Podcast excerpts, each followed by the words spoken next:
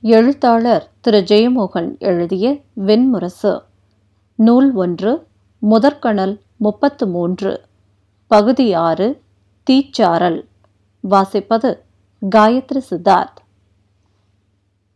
பிரம்ம முகூர்த்தத்தில் அரண்மனையின் முன்னால் இருந்த காஞ்சனம் முழங்குவது அத்தனை சூதர்குல பணியாளர்களும் எழுந்தாக வேண்டுமென்பதற்கான அறிவிப்பு. அதை மூலாதாரத்தின் முதல் விழிப்பு என்றும் பொன்னிறச் சூரிய ஒளியின் ஒளிவடிவம் என்றும் அஸ்தனபுரியின் அரண்மனையான சந்திரகாசம் என்ற வண்டின் முரள் நாதம் என்றும் புலரி தேவிக்கு முன் வைக்கப்பட்ட அஸ்தனபுரம் என்ற மலரின் தேன் என்றும் சூத பாடகர்கள் பாடினாலும் அத்தனை சூதர்குல பணியாளர்களுக்கும் அது கண்டிப்பான உரிமையாளரின் சாட்டை நுனியின் மெல்லிய தொடுகை மட்டும்தான். விஷப்பாம்பின் தீண்டலுக்கு நிகர் அது. அதை உணர்ந்ததுமே பாய்ந்து எழுவதற்கு அத்தனை பேரும் இளமையிலேயே பயிற்றுவிக்கப்பட்டிருந்தனர். சிவை வலப்பக்கமாக திரும்பி எழுந்ததுமே நெடுநாள் பழக்கத்தால் தன் கைகளை விரித்து பார்த்தாள். கரங்களின் நுனியில் லட்சுமி கரங்களின் நடுவே சரஸ்வதி கரமூலையில் கோவிந்தன் என்று அவளுக்கும் சொல்லிக் கொடுக்கப்பட்டிருந்தது. ஆனால் முகம் நோக்கி கைவிரித்து ரேகை தேய்ந்த கைவெள்ளையை பார்க்கையில் அவளால் அவர்களை பார்க்க முடிந்ததில்லை. சூதர்களின் மூன்று தொழில்களுக்கான தெய்வங்கள் தெரிந்தன. குதிரை வளர்ப்பின் கோவிந்தன் சமையல் பணியின் லக்ஷ்மி பாணர்களின் சரஸ்வதி. சரஸ்வதியின் அருள் உடையவர்கள் நல்லுள் கொண்டவர்கள். அவர்களுக்கு பட்டினியும் சுதந்திரமும் அருளப்பட்டிருக்கிறது. உடைகளை சரி செய்தபடி எழுந்து இருளிலேயே நடந்து சென்று அரண்மனை பின்பக்கத்தில் உருவாக்கப்பட்டிருந்த தடாக கரைக்குச் சென்றாள்.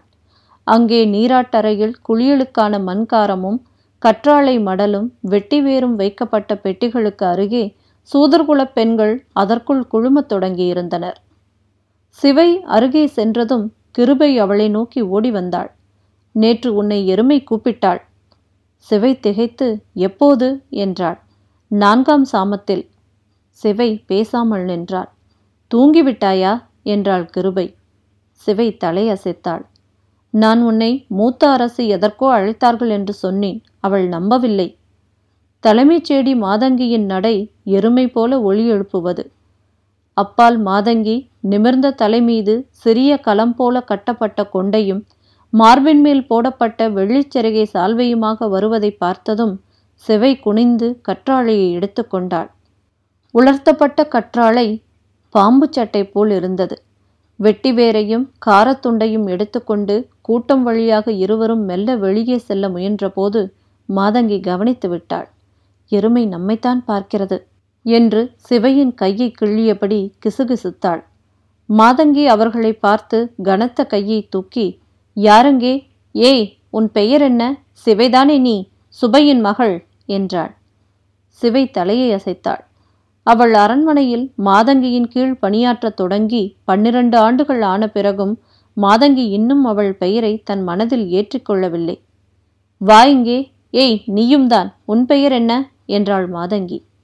கிருபையும் சுவையுடன் அருகே வந்தாள். நேற்று சிறிய அரசியை மஞ்சத்துக்கு கொண்டு சென்றவள் யார்? என்றாள் மாதங்கி. சிவை பணிவுடன் நான் தான் என்றாள். மாதங்கி திடீரென்று எழுந்த சினத்துடன் கிருபையின் கன்னத்தில் அரைந்து அப்படியென்றால் யார் அரசியை வெளியே கூட்டி வருவது?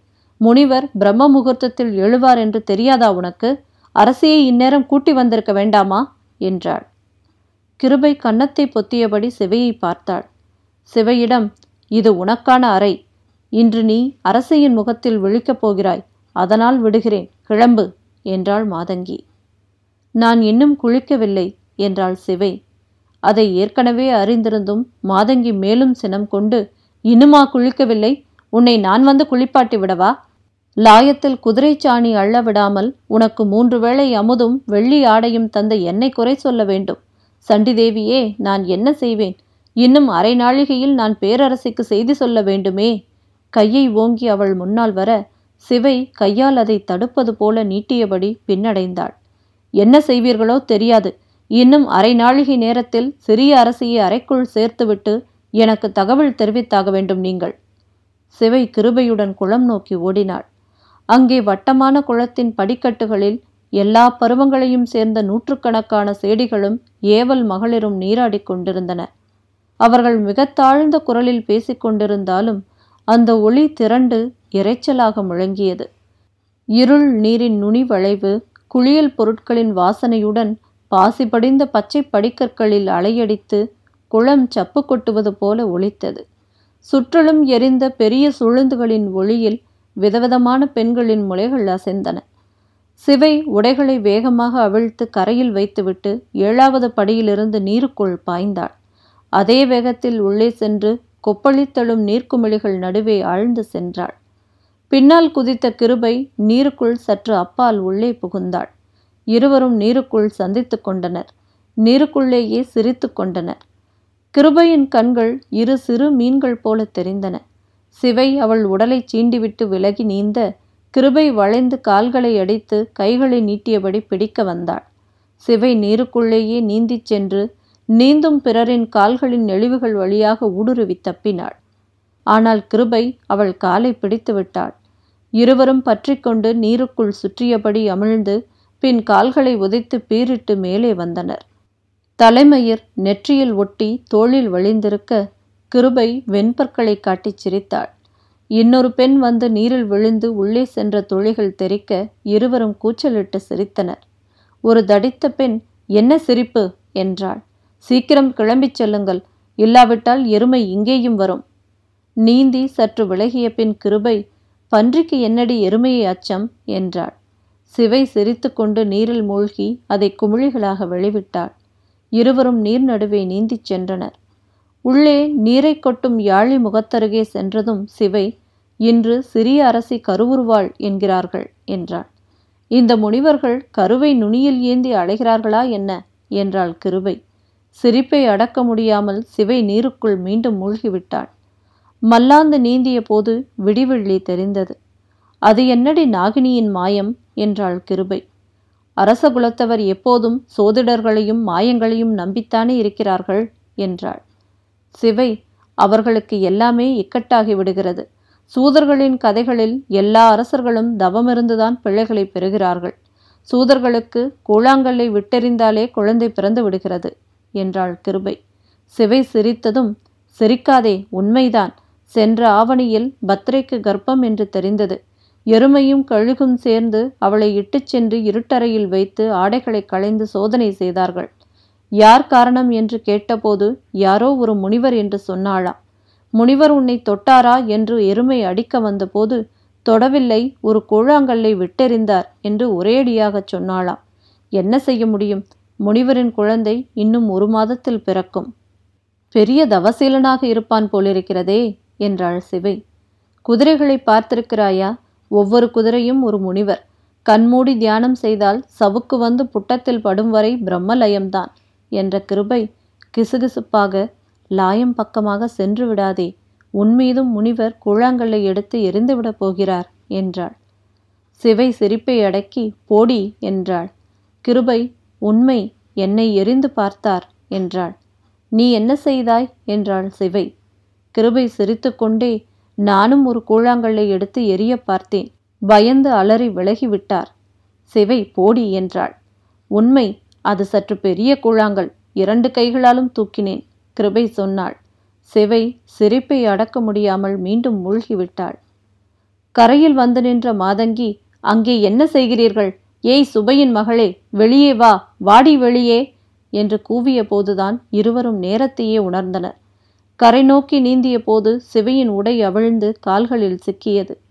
படியில் ஏறி நீரை உதறியபடி அரை நோக்கிச் சென்றாள். மாதங்கி என்ன செய்து கொண்டிருந்தாய்? நான் உன்னிடம் என்ன சொன்னேன்? என்று கையை ஓங்கியபடி வந்தாள். கிருபை பின்னாலேயே நின்றுவிட்டாள். மாதங்கி தன் உடையில் செருகியிருந்த சிறிய காட்டுக்கொடியால் சிவையின் இடுப்புக்கு கீழே நாலைந்து முறை அடித்தாள்.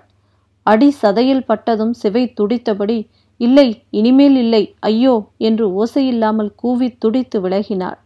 அடியில்லாமல் உனக்கெல்லாம் எதுவுமே புரிவதில்லை.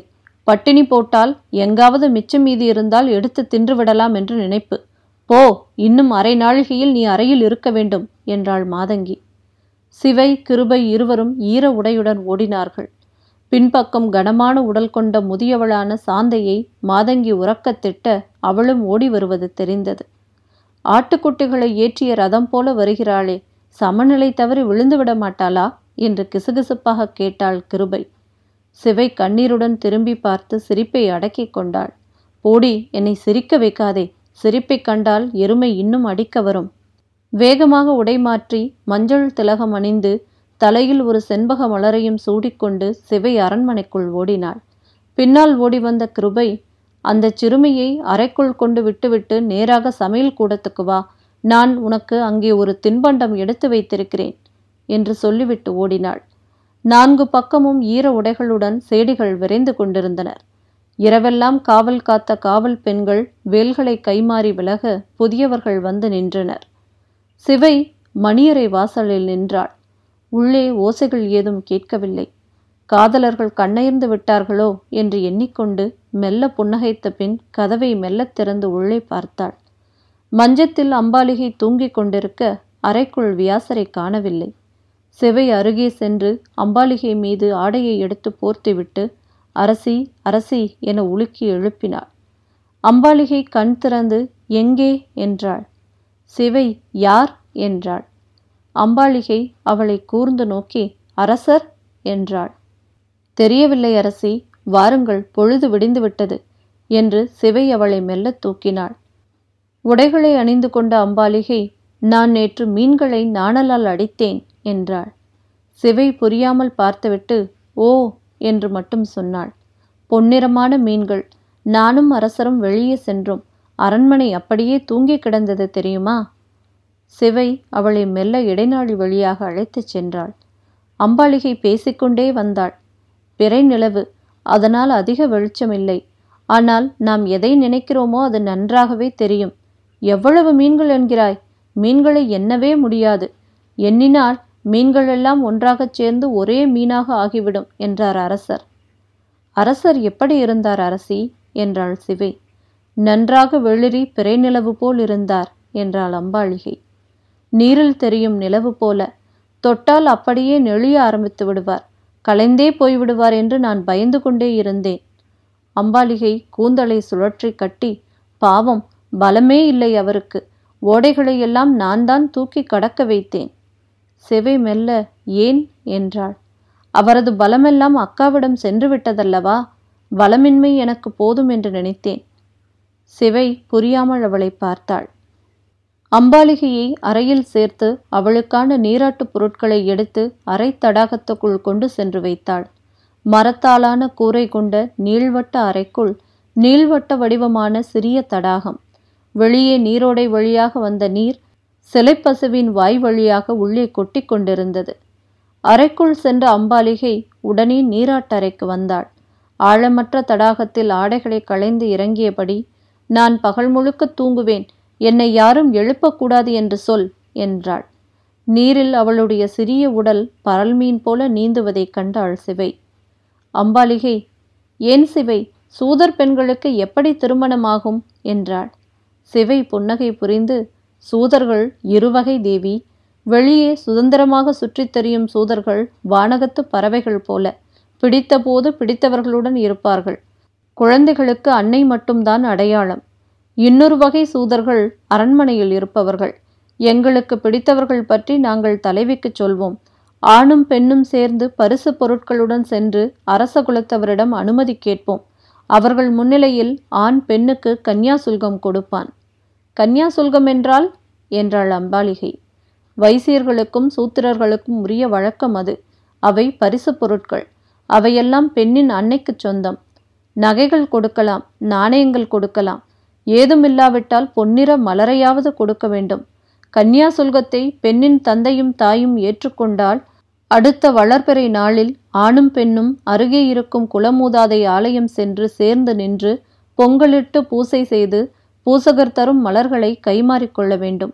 ஆணின் குலத்தை பனையோலைச் சுருளில் எழுதி சுருட்டி அதை பெண்ணின் கழுத்தில் அவன் கட்டுவான். பெண்ணின் குலத்தை எழுதிய சுருளை ஆணின் வலது புஜத்தில் பெண் கட்டுவாள். ஆண் கட்டுவது மங்களத்தாலி பெண் கட்டுவது பிரதிஜை தாலி அதன் பின்புதான் குழந்தை பெற்றுக்கொள்வீர்கள் இல்லையா? என்றாள் அம்பாலிகை. சிவை புன்னகை செய்தாள்.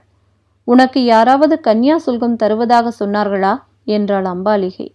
அரசி நான் இந்த அந்தப்புறத்தை விட்டு வெளியே செல்வதே இல்லையே. இங்கே எங்கே ஆண்கள்? என்றாள் சிவை. அப்படியென்றால் உனக்கு எப்படி மனம் நிகழும்? சிவை புன்னகை செய்து விதியிருந்தால் நிகழும் அரசி. நீங்கள் நீராடி முடியுங்கள். நீங்கள் உணவருந்திய பின்னர்தான் நான் எருமையிடம் தகவல் சொல்ல வேண்டும். எருமையா யார்? என்றாள். சிவை நாக்கை கடித்து கொண்டு மாதங்கி என்றாள். அம்பாலிகை உறக்கச் சிரித்து கொண்டு எழுந்து விட்டாள். நானும் அவளை அப்படித்தான் நினைத்தேன் தெரியுமா? உண்மையிலேயே நானும் நினைத்தேன். பெரிய கொம்புள்ள எருமை. நீரை கையால் அள்ளி வீசி அவளை இதில் இறக்கி குளிப்பாட்டி வைக்கோல் போட்டு கட்ட வேண்டும் போல் இருக்கிறது என்றாள். சிவை இளவரசி நீங்கள் நீராடி அமுதுண்ட விவரத்தை நான் பேரரசியிடம் தெரிவிக்க வேண்டும் என்றாள். நான் இப்போதே கூட தூங்கி விடுவேன் என்றாள் அம்பாலிகை. காலை உணவு உண்ணும் போதே அம்பாலிகை சொக்கி விழுந்தாள். கை உணவிலேயே சோர்ந்து விழ திடுக்கிட்டு எழுந்து சிவையை நோக்கி புன்னகை செய்துவிட்டு மீண்டும் சாப்பிட்டாள். அவளை மஞ்சம் சேர்த்த பின் சிவை ஓடி சமையலறையில் சேடிகளை அதட்டி கொண்டிருந்த மாதங்கி முன் சென்று நின்றாள். எங்கே போயிருந்தாய் மூதேவி? என்றாள் மாதங்கி. நான் அரசியை மாதங்கி துயிலரை சேர்ந்து விட்டார்களா? என்றாள். ஆம் என்றாள் சிவை மாதங்கி நான் போய் பேரரசியிடம் சொல்கிறேன். நீ உடனே சென்று மூத்த அரசு எப்படி இருக்கிறார் என்று பார். சிவை மெல்ல நான் இன்னும் காலையில் சாப்பிடவில்லை என்றாள். சொன்ன வேலையைச் செய் எதிர்த்தா பேசுகிறாய்? என்று கையை ஓங்கியபடி மாதங்கி முன்னகர்ந்தாள். சிவை சுவர் நோக்கிச் சென்று சாய்ந்து கொண்டாள். அவள் அந்த பக்கமாக சென்றதும் சிவை சமையல் கூடத்துக்கு ஓடினாள். மேலே சூரிய ஒளி வருவதற்கான இடைவெளிகள் விடப்பட்ட மிகப்பெரிய கூடத்தில் வரிசையான தூண்களிலெல்லாம் பெரிய செம்பு பாத்திரங்கள் சாய்த்து நிறுத்தப்பட்டிருந்தன. வாய் திறந்த அரக்க குழந்தைகள் போல வட்ட வடிவ இருளுடன் அவை நின்றிருக்க நடுவே அங்கும் இங்கும் ஓடியபடியும் அமர்ந்தபடியும் வேலை செய்த சூதப் பெண்களின் பேச்சொலிகள் அவற்றுக்குள் ரீங்காரமிட்டன. அக்கினி மூலையில் ஐம்பதுக்கும் மேற்பட்ட பெரிய அடுப்புகளில் நெருப்பு கொழுந்துவிட்டு எரிந்து கொண்டிருந்தது. அருகே விறகு வெண்டுகள் கொண்டு வந்து கொட்டிய விறகு மலைகள். இடப்பக்கம் காய்கறிகள் நறுக்கும் பெண்கள். வலப்பக்கம் கொதிக்கும் பாத்திரங்களை கயிறு கட்டி தூக்கி வண்டிகளில் வைத்து கலவரைக்கு கொண்டு சென்றார்கள். மேலிருந்து வந்த ஒளியில் புகை வெண்ணிற அலைகளாக மேலே சென்று கொண்டிருந்தது. கிருபை ஓடி வந்து அவள் கையை பிடித்தாள். வாடி என்று அழைத்துச் சென்று ஒரு பெரிய அண்டாவின் பின்பக்கம் அமரச் செய்தாள். இங்கே இதுதான் வசதி. வேலை கடுமையாக இருந்தாலும் நான் இங்கேதான் சந்தோஷமாக இருக்கிறேன். நேற்று முன்தினம் ஒரு அண்டாவுக்குள் படுத்து பகல் முழுக்க தூங்கிவிட்டேன். யாருக்குமே தெரியாது என்றாள் கிருபை. இரு என்று ஓடிச் சென்று ஒரு பெரிய அப்பத்தை எடுத்து வந்தாள். இது தட்சிண நாட்டிலிருந்து வந்த ஒரு புல்லரிசி. இதை வஜ்ரதானியம் என்கிறார்கள். தட்சிணத்தில் விளையும் ஒரு வகை புல்லிலிருந்து எடுப்பது இது. அந்த அப்பம் கனமாக இருந்தது. வெல்லம் போட்டு நெய் விட்டு செய்திருந்தமையால் உலர்ந்தாலும் மென்மையாக இருந்தது. சிவை அதில் பாதியை பீய்த்து கிருபைக்கு கொடுத்தாள். நான் முன்னதாகவே உண்டுவிட்டேன் என்று சொல்லிக்கொண்ட கிருபை வாங்கி சாப்பிடத் தொடங்கினாள். சிறிய அரசி எப்படி இருக்கிறாள்? என்றாள் கிருபை. மூத்தவள் கருநிலவுடன் புணர்ந்தாளாம் இவள் பிறைநிலவுடன் புணர்ந்திருக்கிறாள் என்றாள் சிவை. கிருபை சிரித்து சந்திரவம்சம் பெருகட்டும் என்றாள். பின்பு அந்த முனிவர் முழு நிலவை கொண்டு சென்று ஏதாவது குரங்குக்கோ கழுதைக்கோ கொடுத்துவிடப் போகிறார். ஏற்கனவே ஒருவன் மீனுக்கு கொடுத்ததன் விளைவை நாம் அனுபவிக்கிறோம். யார் மீனுக்கு கொடுத்தது? என்றாள் சிவை. சேதி நாட்டு மன்னன் உபரி சிரவசு காட்டுக்கு வேட்டைக்கு போன போது மீனுக்கு கொடுத்த விந்துதான் சத்தியவதியாக பிறந்ததாம். சிவை புன்னகை செய்து இது யார் சொல்லும் கதை? என்றாள். இது பிராமணர்கள் சொல்வது. மச்சகுலப் பெண்ணிடம் தானம் வாங்க வேண்டும் அல்லவா என்றாள் கிருபை. சிவை புன்னகை செய்தாள். நான் வருகிறேன். அங்கே எருமை என்னை தேட ஆரம்பித்திருப்பாள். மீண்டும் கூடத்துக்கு வந்தபோது எதிர்பார்த்தது போலவே மாதங்கி அவளைத்தான் தேடிக் கொண்டிருந்தாள். எங்கே சென்றாய் பீடை? என்று கையை ஓங்கிக் கொண்டு வந்தாள். சிவை நான் பெரிய அரசியிடம் இருந்தேன் என்றதும் ஐயத்துடன் பார்த்துவிட்டு சரி சென்று முனிவர் அவரது தவச்சாலைக்கு சென்று விட்டாரா என்று பார் என்றாள். அவர் அறையில் இல்லை என்றாள் சிவை. சொன்னதைச் செய் வந்துவிட்டார் என்று சொன்னேனே என்று அவள் கூவினாள். சிவை ஓடி இடைநாழி வழியாகச் சென்று அரைவாசலில் நின்றாள். பிறகு மெல்ல கதவை திறந்து உள்ளே சென்றாள். அறைக்குள் பீடத்தில் அமர்ந்து வியாசர் சுவடியை புரட்டி கொண்டிருந்தார். சிவை பேசாமல் நின்றாள். முதியவரின் நரை கலந்த தாடி காற்றில் மெல்ல பறந்தது. சற்று நேரம் கழித்து அவர் தலை தூக்கி அவளை பார்த்தார். என்ன? என்றார். தங்களுக்கு அனுஷ்டானங்கள் என்றாள் சிவை. அனுஷ்டானமா? எனக்கா? வியாசர் புன்னகை செய்து அதெல்லாம் வைதிக ரிஷிகளின் வழக்கம். நான் காவிய ரிஷி. என் அனுஷ்டானம் கவிதை மட்டும்தான்.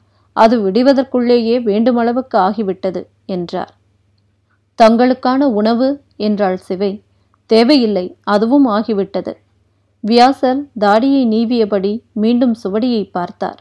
சிவை குனிந்து நிலத்திலிருந்து ஒரு சுவடியை எடுத்து மேலோட்டமாக வாசித்து இது அந்த சுவடிகளிலிருந்து விழுந்தது என்றாள். விழாதே இது பட்டுநூலில் அல்லவா கட்டப்பட்டுள்ளது? என்றார் வியாசர். இது சுவாயம்புவ மனுவின் மைந்தரான பிரியவிரதரின் கதை அல்லவா? புராண சம்ஹிதையில் உள்ள சுவடிதான் என்றாள்.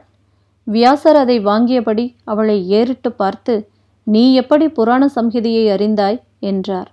சிவை என் அன்னை பெரிய விதூஷி என்றாள். வியாசர் அவளை கூர்ந்து நோக்கி நீ எந்த குலம்? உன் மூதாதையரை நான் அறிவேன் என்று நினைக்கிறேன் என்றார். என் தந்தை வழியில் நான் லோமச முனிவரின் குலத்தைச் சேர்ந்தவள் என்றாள் சிவை. என் தாய் லோமஹர்ஷரின் மகள். முகம் மலர்ந்து வியாசர் எழுந்து விட்டார். லோமசரை நான் அறிவேன் புராண சம்ஹிதையை நான் அவரிடம் பாடம் கேட்டிருக்கிறேன். அவரது குரு மரபினர் சிலர் என்னை தேடி வருவதுண்டு. தேவி புராண சம்ஹிதையை கற்றறிந்த லோமஹர்ஷரையும் நான்கு முறை சந்தித்திருக்கிறேன் என்றார். சிவை தலை வணங்கினாள்.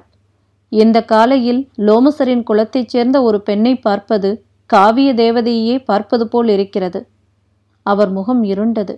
மீண்டும் அமர்ந்து பெண்ணே என் வாழ்க்கையின் நரக தினங்கள் இவை.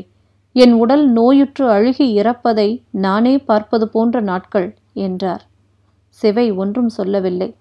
ஆணி மாண்டவிய முனிவரைப் போல நான் என் அன்னையால் கழுவில் ஏற்றப்பட்டிருக்கிறேன். தீச்சொல்லிட வேண்டுமென்றால் நான் என்னைத்தான் இலக்காக்க வேண்டும். சிவை வணங்கி நடக்கும் அனைத்துக்கும் நாம் அறியாத இலக்குகள் உண்டு என்று தாங்கள் அறியாததா? என்றாள். வியாசர் புன்னகைத்து அதை அறியாத எவரும் மண்ணில் இல்லை. ஆனால் தீயன நிகழும்போது அதனால் அகம் எரியாதவர்களும் இல்லை. ஞானம் துயருக்கு மருந்தல்ல என்று அறிந்தவனே கவிஞனாக முடியும். என்ற பின் பெருமூச்சு விட்டார். சிவை அவர் என்ன சொல்லவிருக்கிறார் என்று புரியாமல் பார்த்து கொண்டு நின்றாள். இதுவரை ஞான யோகம் இனி வேதங்களை தீண்டும் தகுதி எனக்கில்லை. என் ஞானத்தில் விஷ அம்பு ஊடுருவி விட்டது என்றார். சிவை துளைவிழுந்த மூங்கில்தான் பாடும் என்பார்கள் சூதர்கள் என்றாள். வியாசர் திடுக்கிட்டது போல திரும்பி பார்த்தார். ஆம் பெண்ணே என் நாட்களில் என் ஆன்மாவில் துளை விழுந்து விட்டது. இந்த பூமியின் அத்தனை காற்றையும் இசையாக்கினாலும் அந்த துளை மூடப்போவதில்லை என்று தலையை அசைத்துக் கொண்டார். பின்பு தனக்குள் என மூன்று தளங்கள் கொண்டது காவியம் என்பார்கள் ரிஷிகள். வம்சகதை விவேகம் கண்ணீர். கண்ணீரை இப்போதுதான் அடைகிறேன். இது எனக்குள் சிந்தாமல் தேங்கிக் கிடக்கும். என் பிரங்கை உள்ளவரை என்றார். காம குரோத மோகங்களை அறிந்தவனே கவிஞன் என்பார்கள் என்று சிவை சொன்னாள். உண்மை நான் அனைத்தையும் இந்த மூன்று நாட்களில் கற்றுக்கொள்வேன் என்று நினைக்கிறேன். எழுந்து சாளரம் வழியாக வெளியே நோக்கி காவியம் மூன்று பக்கங்களை கொண்டது என்று நினைக்கிறேன். கிருஷ்ணபக்ஷம் சுக்லபக்ஷம் பூர்ணிமை. இருள் நிலவு பகுதியும் ஒளிர் நிலவு பகுதியும் நீண்டவை. முழு நிலவோ ஒரே ஒரு நாளுக்கு மட்டும்தான். அதை அதிகம் பேர் பார்ப்பதே இல்லை. மீண்டும் தன்னுணர்வு கொண்டு நான் இதை ஏன் உன்னிடம் சொல்கிறேன் என்று வியப்படையாதே. நான் சொல்லிக்கொள்வது எனக்குள்தான். நீ போகலாம் என்றார் வியாசர். சிவை தலைவணங்கி வெளியேறினாள். மாதங்கியின் கண்ணில் படாமல் மீண்டும் சமையலறைக்கே சென்றாள் என்ன? என்று அவள் பதுங்கி நடந்தபோது பின்பக்கம் குரல் வெடித்தெழுவது போல ஒலித்தது. அங்கே என்ன செய்கிறாய் இருட்டு பிறவியே? உன்னை நின் அறைக்கு வரச் சொன்னேனே. சிவை மெல்ல இல்லை என்றாள். என்னடி இல்லை? நான் பொய் சொல்கிறேன் என்கிறாயா? சிவை பேசாமல் நின்றாள். சென்று பேரரசியின் ஆடைகளை கொண்டு வா சலவைக்காரிகள் வந்துவிட்டார்கள் சிவை தப்பித்த உணர்வுடன் இடைநாழியில் ஓடினாள். பேரரசியின் அரைவாசலில் சில கணங்கள் நின்ற பின் கதவை திறந்து உள்ளே சென்று வணங்கினாள். அறைக்குள் பழைய ஆடைகள் போடும் மூங்கில் கூட ஏதும் இல்லை. கேட்பதா வேண்டாமா? என்று சிவை தயங்கினாள். உள்ளே சியாமையும் பேரரசியும் பேசிக்கொண்டிருந்தனர் சீர்மொழியில் பேசிக்கொண்டு அவர்கள் அவள் இருப்பதை கவனிக்கவில்லை. அவளுக்கு சீர்மொழி தெரியும் என்பதை அவள் எவரிடமும் காட்டிக்கொண்டதில்லை சத்தியவதி உறக்க என்ன செய்ய முடியும் நான்? என்னால் முடிந்ததை செய்துவிட்டேன் இரண்டு கருவுமே குறையுடையவை என்றால் அது சந்திரகுலத்தின் விதி. வேறென்ன செய்ய? என்னால் இனிமேல் இதை தாழ முடியாது என்றாள். நிமித்திகர் பெரும்பாலும் ஊகங்களையே சொல்கிறார்கள் பேரரசி என்றாள் சியாமை. இரண்டு அரசிகளுமே நல்ல இளமையுடன் உடல் நலத்துடன் இருக்கிறார்கள். முனிவரோ பெரும் தவசீலர். சத்தியவதி உனக்கே தெரியும் சியாமை பசப்பாதே நிமித்திகர்கள் சொல்வது உண்மை. சந்திரகுலத்தின் குழந்தைகள் நற்புதல்வர்களாக வரப்போவதில்லை. ஒருத்தி கண்ணை மூடிவிட்டாள் இன்னொருத்தி அஞ்சி வெளுத்து விட்டாள் என்கிறார்கள். அவன் தோற்றம் அப்படித்தான் இருக்கிறது. அப்படித்தான் குழந்தைகள் பிறக்கும். நிமித்திகர் பொய் சொல்வதில்லை. நான் கருவுற்றிருக்கையிலும் இதைத்தான் நிமித்திகர் சொன்னார்கள். அதுவேதான் மீண்டும் நிகழப்போகிறது சியாமை பேரரசி நிமித்திகர் குழந்தைகள் பிறக்காதென்று சொல்லவில்லை. குழந்தைகள் இறக்கும் என்றும் சொல்லவில்லை. குழந்தைகள் நாடாள வாய்ப்பில்லை என்றும் சொல்லவில்லை. வளர்பிறை இருளும் தேய்பிறை நோயும் அவற்றுக்கு இருக்கும் என்று மட்டும்தான் சொன்னார்கள். சத்தியவதி ஆம் அதற்கு என்ன பொருள்? ஒருவன் அறியாமை கொண்டவன் இன்னொருவன் நோயாளி. அதுதானே? அவர்களா சந்திர வம்சத்தை காக்கப் போகிறார்கள்? எந்த அரசும் நல்லரசர்களால் மட்டும் ஆளப்படுவதில்லை பேரரசி. நல்ல அமைச்சர்கள் இருந்தால் எவரும் நாடாள முடியும். நிமித்திகர் சொற்களின்படி அதற்கடுத்த தலைமுறையில்தான் குருவம்சத்தின் மாவீரர்களும் சக்கரவர்த்திகளும் பிறந்து வரப்போகிறார்கள் அதுவரை நாம் காத்திருப்போம் என்றாள் சியாமை. என்ன சொல்கிறாய்? என்றாள் சத்தியவதி. இன்னொரு குழந்தை பிறக்கட்டும். வியாசரின் ஞானம் அனைத்தையும் பெற்றுக்கொண்ட குழந்தை. அவரது கருவை விரும்பி பெற்றுக்கொள்ள விளையும் ஒரு சூதப்பெண் அவனை கருவுரட்டும். அந்த குழந்தை அமைச்சராக உடனிருந்தால் நாம் ஆட்சியை பற்றி கவலை கொள்ள வேண்டியதில்லை. சத்தியவதி அப்போதுதான் செவியை பார்த்தாள். நீ சென்று மாதங்கியை வரச் சொல் என்றாள். சிவை ஆணை பேரரசி என்ற பின் வெளியே செல்ல முயன்ற கணத்தில் சத்தியவதி கடும் சினத்துடன் எழுந்து விட்டாள். நில்! நான் சொன்னது உனக்கு எப்படி புரிந்தது? உனக்கு சீர்மொழி தெரியுமா? உண்மையைச் சொல். சிவை நடுங்கி கைகளை கூப்பியபடி தெரியும் தேவி என்றாள். அவள் கண்ணிலிருந்து கண்ணீர் சொட்டியது. அப்படியென்றால் ஏன் நீ இதுவரை அதை சொல்லவில்லை? நீ எந்த நாட்டு உழவு பெண்? யாரங்கே? ஏய் யாரங்கே? அந்த உரத்த குரல் கேட்டு கதவை திறந்து மாதங்கி ஓடி வந்து நின்றாள். சத்தியவதி இவளை வதைக்கூடத்துக்கு கொண்டு செல். இவளுக்கு எப்படி சீர்மொழி தெரியும் என்று கேள். இவள் எந்த நாட்டுக்காரி? இவள் குலம் எங்கிருந்து வந்தது? இவளை சந்திப்பவர்கள் யார் யார்? அனைத்தும் எனக்கு தெரிந்தாக வேண்டும் என்றாள். மாதங்கி சிவையின் கைகளை பிடித்தாள். சிவை அப்படியே முழந்தாளிட்டு மண்ணில் விழுந்து இரு கைகளையும் தலைமேல் கூப்பி பேரரசி நான் இங்கேயே பிறந்து வளர்ந்தவள். தங்கள் அடிமை. ஒரு கணம் கூட தங்களுக்கு வஞ்சம் எண்ணாதவள். லோமஹர்ஷன் வழிவந்த சுபைக்கும் லோமசர் வழிவந்த பீதருக்கும் பிறந்தவள் நான் என்று கூவினாள். மாதங்கி இன்னொரு கையால் சிவையின் கூந்தலை பற்றி தரையில் இழுத்துச் சென்றாள். அச்சத்தால் உடல் நடுங்கி உதற கைகளால் மஞ்சத்தின் கால்களை பற்றி கொண்டு பேரரசி கருணை காட்டுங்கள். நான் எந்த பிழையும் செய்யவில்லை. நான் இந்த அரண்மனைக்கு அப்பால் ஏதும் அறியாதவள் என்றாள். என் குலமும் வரிசையும் இங்குள்ள எல்லா நிமித்திகர்களுக்கும் தெரியும் தேவி. மாதங்கியிடம் கை காட்டி நில் என்றாள் சியாமை. பேரரசி நான் சொன்னது போல முனிவரின் கருவை தாங்கி நமக்கு ஒரு ஞானியான அமைச்சரை அளிப்பதற்கு லோமசரின் வழிவந்த சூதப்பெண்ணை விட தகுதியானவள் யார்? சத்தியவதி கண்கள் சுருங்க சிவையை பார்த்தாள். சியாமை ஆம் பேரரசி இவள் சீர்மொழி அறிந்தவள். அவரிடம் காவியத்தை பகிர்ந்து கொள்ள இவளால் முடியும். கன்னி அழகி இவளிடம் சொல்வோம். ஞானியான புதல்வன் வேண்டுமென்று அவரிடம் அருட்கொடை கோரும்படி என்றாள்.